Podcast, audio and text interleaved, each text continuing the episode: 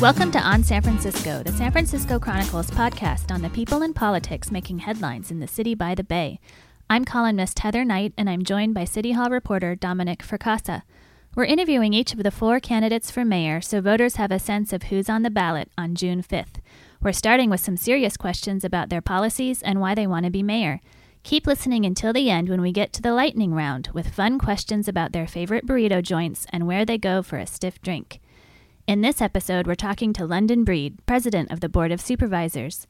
She was acting mayor following the shocking death of Ed Lee, but was deposed by her colleagues just six weeks later. Her feelings about the past several months are still raw, especially when the name Ron Conway comes up. So we're here today with London Breed, president of the Board of Supervisors. Thanks for joining us. Thanks for having me. First, I was wondering if you could walk us through that night that Mayor Ed Lee died and you became acting mayor by virtue of being president of the board. How did you find out he was in the hospital and what happened? Can you just kind of describe that night?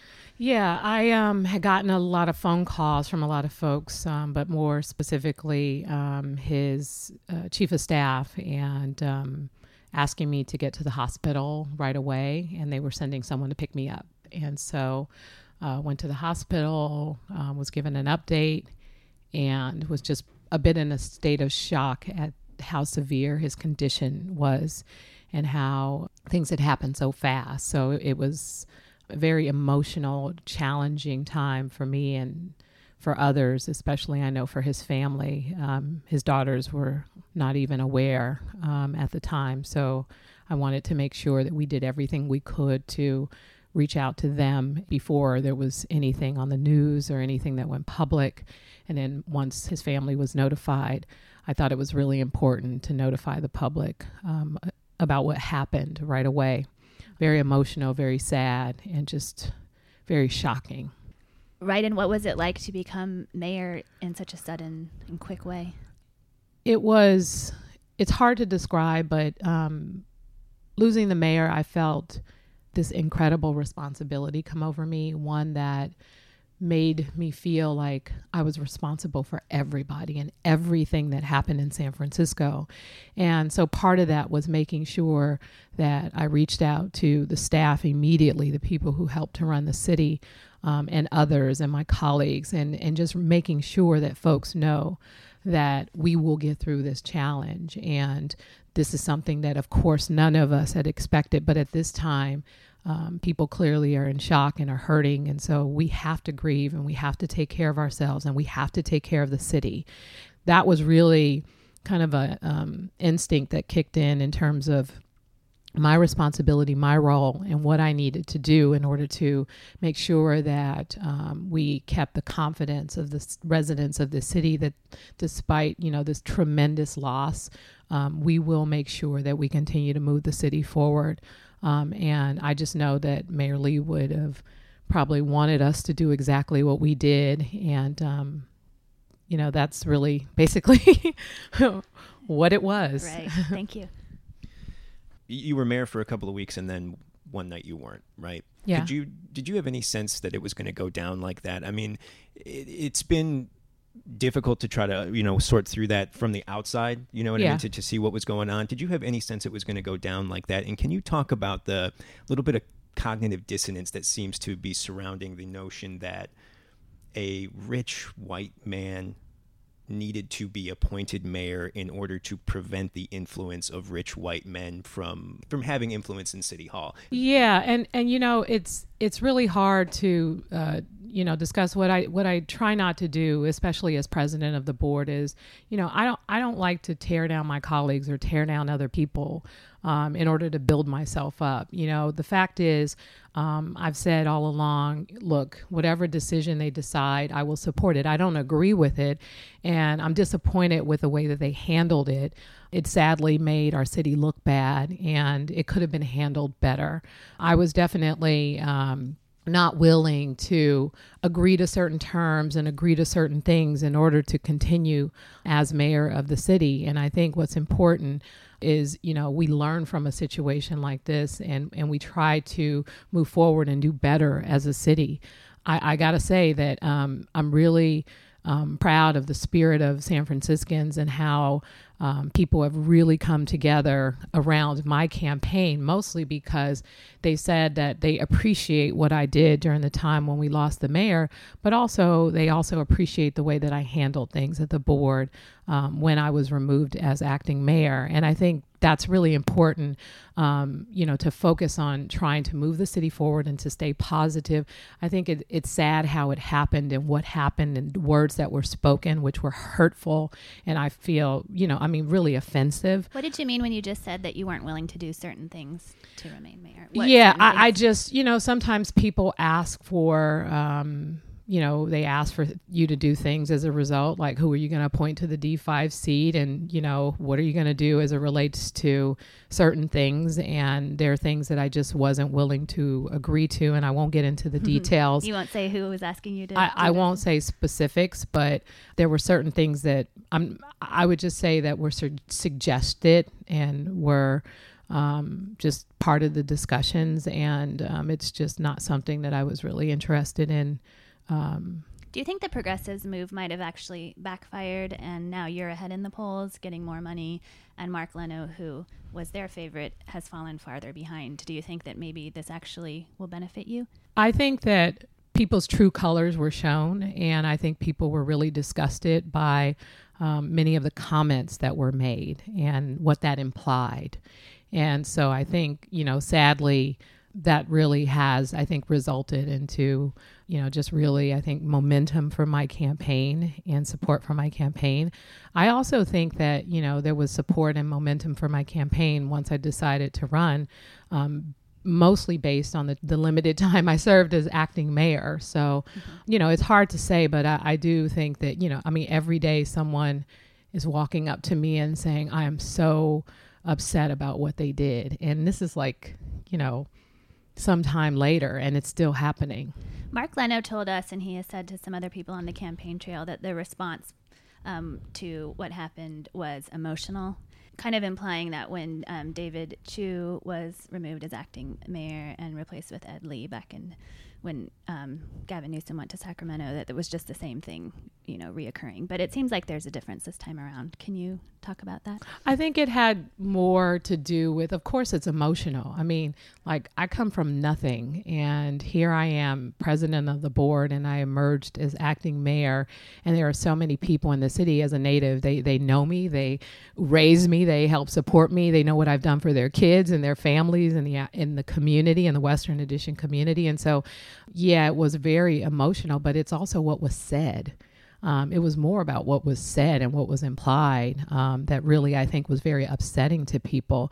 Folks felt really disrespected, and they felt disrespected because many of them have played roles in my life, and I've played roles in theirs. Mm-hmm. You've pushed for um, safe injection sites, and it looks like San Francisco will become the first city in the country to have one in July. But um, that won't obviously tackle the entire problem. Um, what is the city's official policy on drug use in the open because right now we just look the other way and do nothing. Is that what San Francisco should be doing? I, think I, I don't know if it's look the other way and do nothing. I think when you know officers who are responsible for enforcing the law, when they see that that's a challenge, then they try and address it um, because drugs technically are illegal to have them in your possession. And um, what we don't want to do is you know really criminalize people who have um, addiction challenges. What we want to do, I think, as a compassionate city, is to provide services and alternatives and places for people to be where they could get help or treatment. And here's the thing when you know, I heard about safe injection sites uh, when I first became a member of the board. Um, I wasn't supportive, and I didn't really completely understand it. And I think that was why it has has failed um, to gain momentum until I basically took uh, on the responsibility to uh, communicate to the public. I did a whole public awareness campaign, and thanks to the media, we got the word out. We talked about the data and what this could do with one site. We could save potentially $2.7 million, hospital visits and trash cleanup and other things that are associated with these things. And, you know, it's working in places like Vancouver and Switzerland. They've been doing it for years. It's improved the quality of life, not just because of one of these sites, but because of a number of things that are being done. And so no one was willing to do the work necessary to just basically get the word out appropriately and just take the risk and try and communicate and take the hits, which I did in the beginning when I put myself out there to support it. And last year, I remember uh, th- about 30% of San Franciscans polled um, were uh, supportive. And this year, the chamber just released their poll. It showed 67% of San Franciscans actually support opening one of those sites. And that is because of, you know, just the communication and how we approach the issue. And so that's again how how I basically led the effort to communicate and say, let's try it. Because what's happening with the open drug use and the needles all over our streets and in our playgrounds, that's not okay. And we got to be open to trying different things that sometimes make us uncomfortable once one or two is open in July and maybe more after that, what would you want to have happen when people are still near the playgrounds and parks um, injecting drugs? Well, I definitely want enforcement. I definitely want more law enforcement. I wouldn't want a civilian to approach someone because, I mean, it is clearly public safety is important to me, and the role of our department is to make sure that these issues are addressed appropriately another persistent you know problem in the city and it's also been you know an important facet of this mayor's race is the city's homelessness problem. I wonder if you could talk a little bit about your your homelessness platform because it feels like the city throws a lot of money at this issue and yet at the same time it feels on the street very much in your face perhaps perhaps more now than than than ever. I'm, what would you do differently? What do you want to see change on that issue? The challenge we have is with our homeless population many of them have mental health and substance abuse issues. And so if you get someone housed and they have a drug addiction, they're not going to pay their rent. How are we going to keep them housed? And so, part of what we have to do as a city is address these issues and meet people where they are. I'm proposing changes to our mental health system.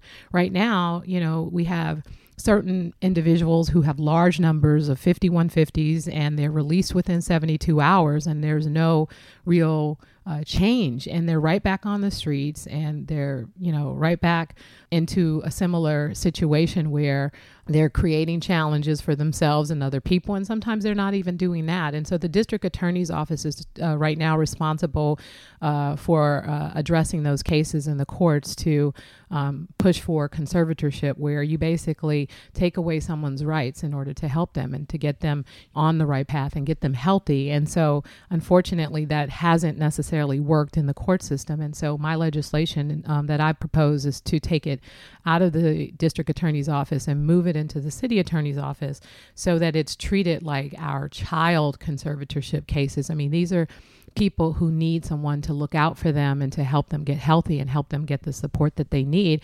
And so I think ultimately, if we want real results, we have to change the way that we do things so that they actually work for people rather than sound like they do.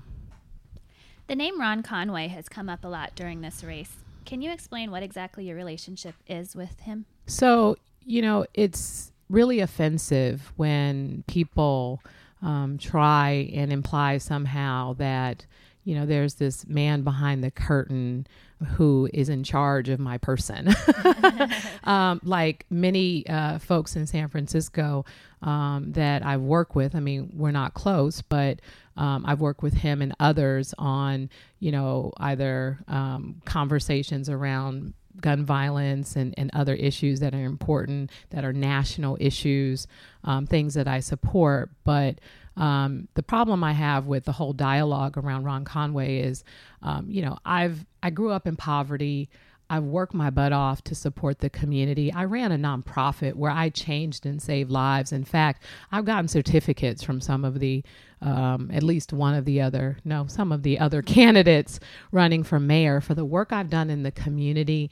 Um, I've been praised for that work. And then all of a sudden, you know, I get into elected office, and then that comes with, sadly, accusations and things that imply something that it isn't. Mm-hmm. You know, I've made decisions on the Board of Supervisors um, based on the facts, based on my understanding of the issues, and most important, you know, based on my own life experiences. And so, you know, just what people have implied. Um, it's offensive and it's unfortunate, but you know, sadly, this has been the uh, playbook of you know certain people um, in politics for many, many years, and it's just what people do. That's kind of all I want to say about it. I don't want to get into well, can, just being uh, negative about the situation, sure. but it's it's it's it's really offensive. It's just offensive Yeah. that after everything I've experienced in life and everything I've done in my life that I would be reduced to being somebody else's person where they control me or tell me what to do. Um, the same people said that Ed Lee was in the pocket of Ron Conway too, so they're not only picking on you. But can you describe how often you do talk to Ron and what your conversations are like? Um, no, I can't.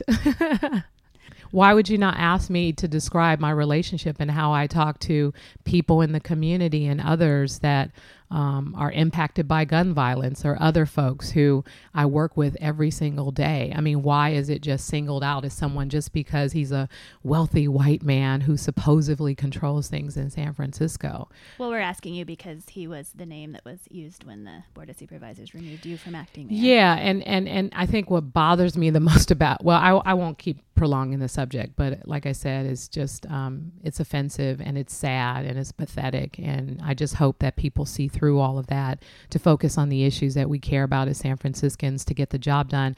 I mean. I have a proven track record of working hard on the board, of getting things done, um, things that no one would even touch, like neighborhood preference, like safe injection sites, like clean power when a lot of folks walked away and gave up on it.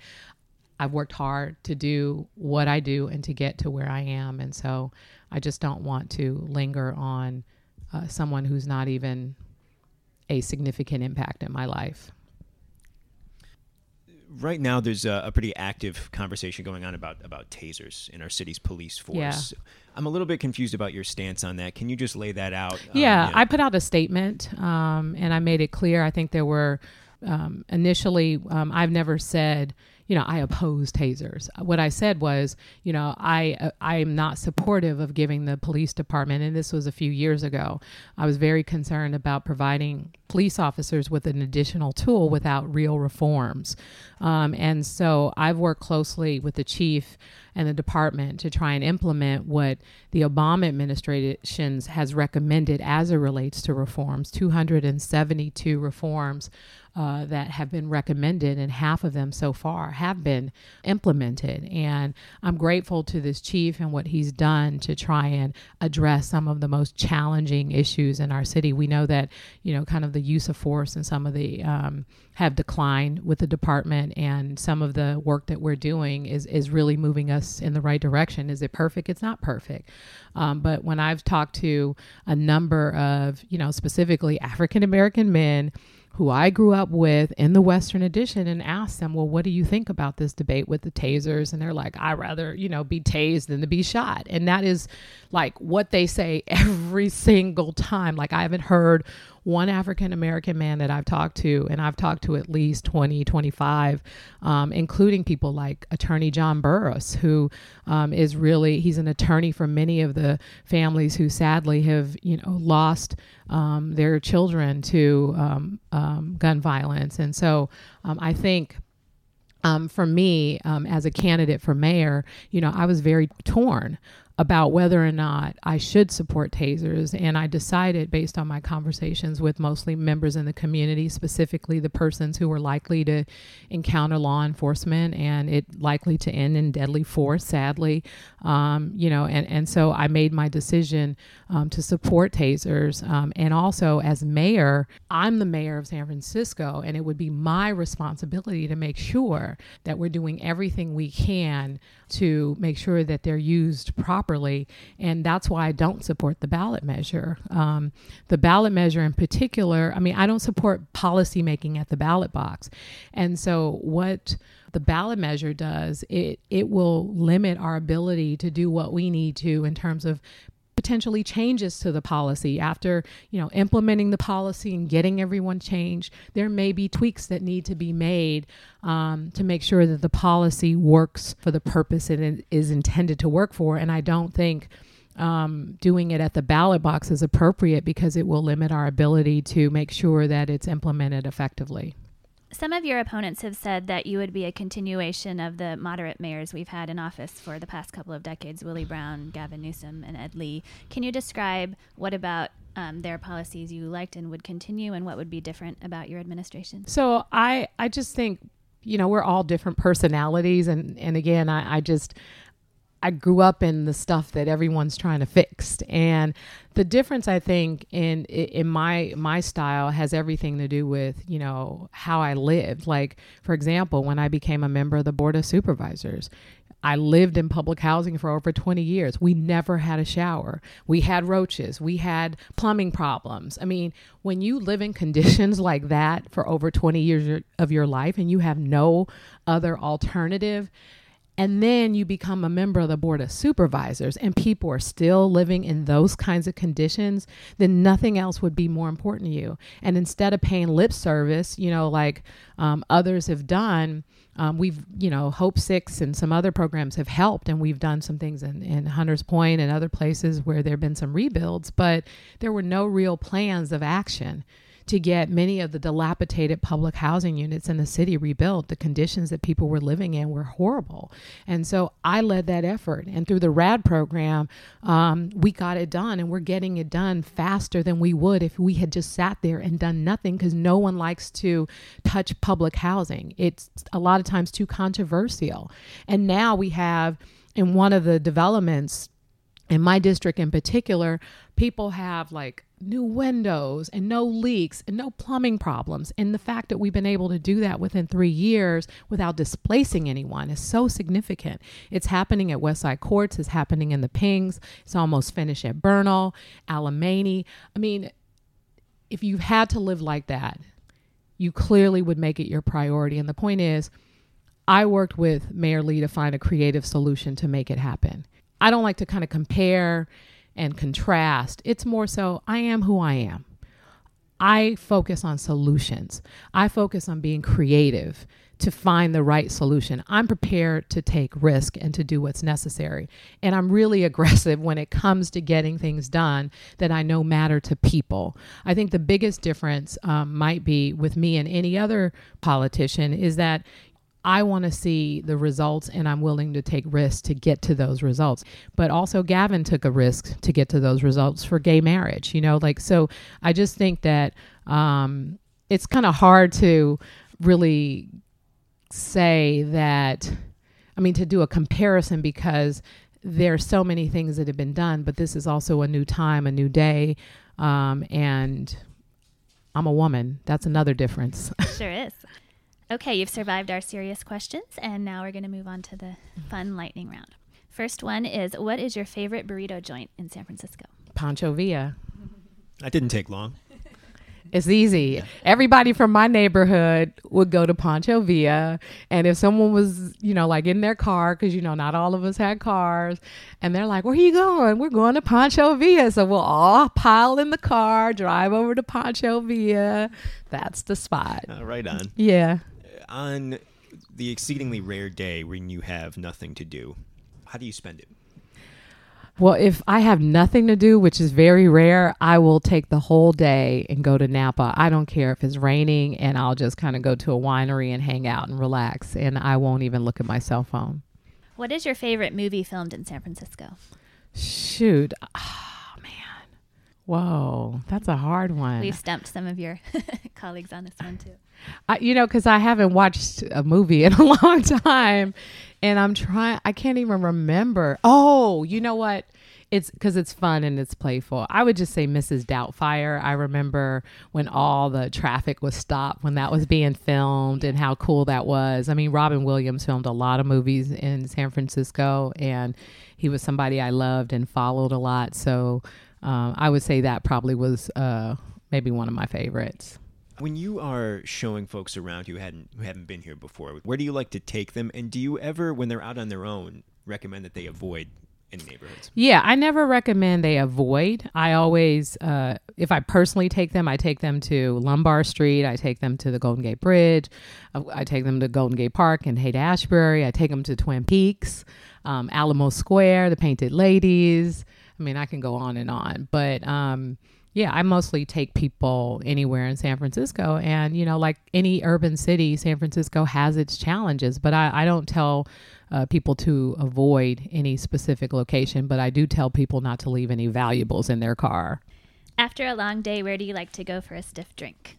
Well, um, I'm not really, um, I know this is boring, but I don't really like to drink anything other than good red wine. So uh, most of the time, um, if I meet my friends for dinner, I really like to go to dinner. Like I like to go to dinner and I like to eat good food and I like to hang out with my friends and talk about stuff. And so Sheba Lounge, um, it's an Ethiopian uh, restaurant with live music at night and the Fillmore. I kind of go. That's like my my kitchen, my living room, and everything else is like the one of the you know best places in San Francisco, like one of those hidden jewels.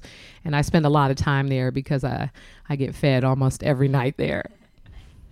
You're, of course, born and raised in San Francisco, London. Um, I'm just curious, as you think back, is there a pivotal year in this city that stands out to you? If you had to narrow down to your best year, what, what might that be? The best year? Oh, my goodness. Oh, shoot.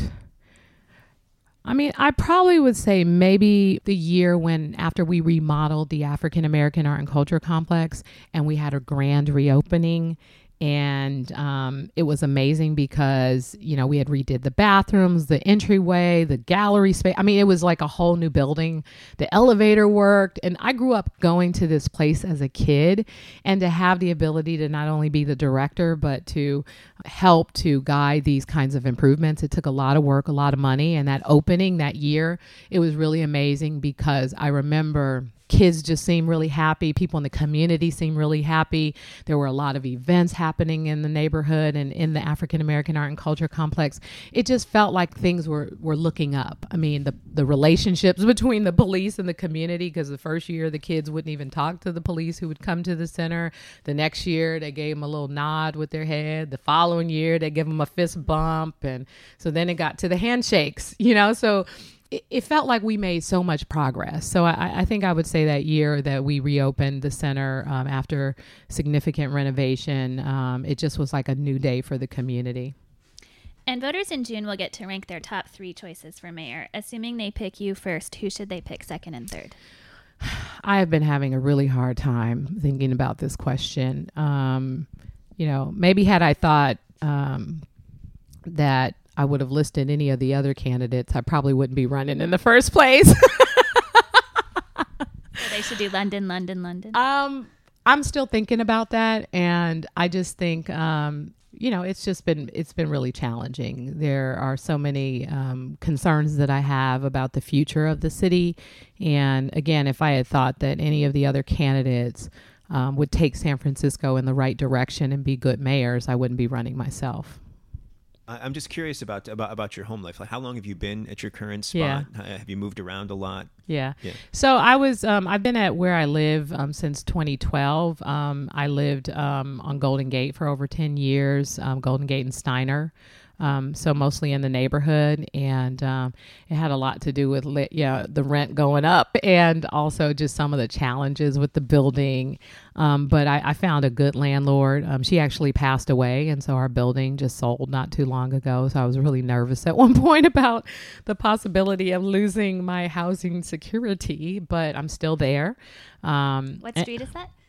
I don't want to tell people where I live, um, but I live in the Lower Haight, and um, I have some great neighbors, and um, it's tough. You know, it's tough, and you know what it feels like when you don't feel secure um, in your housing situation, and who knows what could happen. I mean, me and my uh, roommate, and then my neighbors, we tried to pull our money together and buy the building, and we couldn't we couldn't get it together based on you know how much we all make and uh, it was really uh, a challenging time. But so far, so good. I'm, I'm, hopeful. I mean, but it could happen anytime. I mean, the owners of the building could decide they want to move in, or um, anything else could happen for that that matter. Are you looking for a new roommate? I I was until you know I became acting mayor and and just hadn't had time to figure it out, and so um, I probably will be, especially if I don't win. I think you're good if you win. okay, last question. Assuming you do win in June and you're inaugurated, what would be your very first act as mayor? Ooh, goodness. I have so many things I want to do. Um, but I, I, do think that um, one of my um, first acts as mayor is to make sure um, that we focus on addressing what I care about around homelessness and, and mental health and substance abuse challenges in the city. So I would make sure that those things are on track and we move those things forward aggressively um, to address what we know is happening on our streets. So I'd probably give like a direct order to not uh, remove anyone from the navigation centers and the shelters and begin the possibility of exploring 24 hour shelters. And so a lot of what I would begin to work on immediately would have everything to do with homelessness and the quality of life and trying to get certain things on track right away. Great. Well, thank you so much for joining us today. Thank you.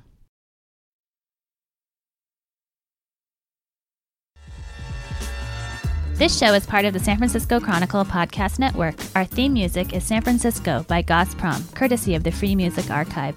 The show is produced by Dominic Fracassa and Fernando Diaz.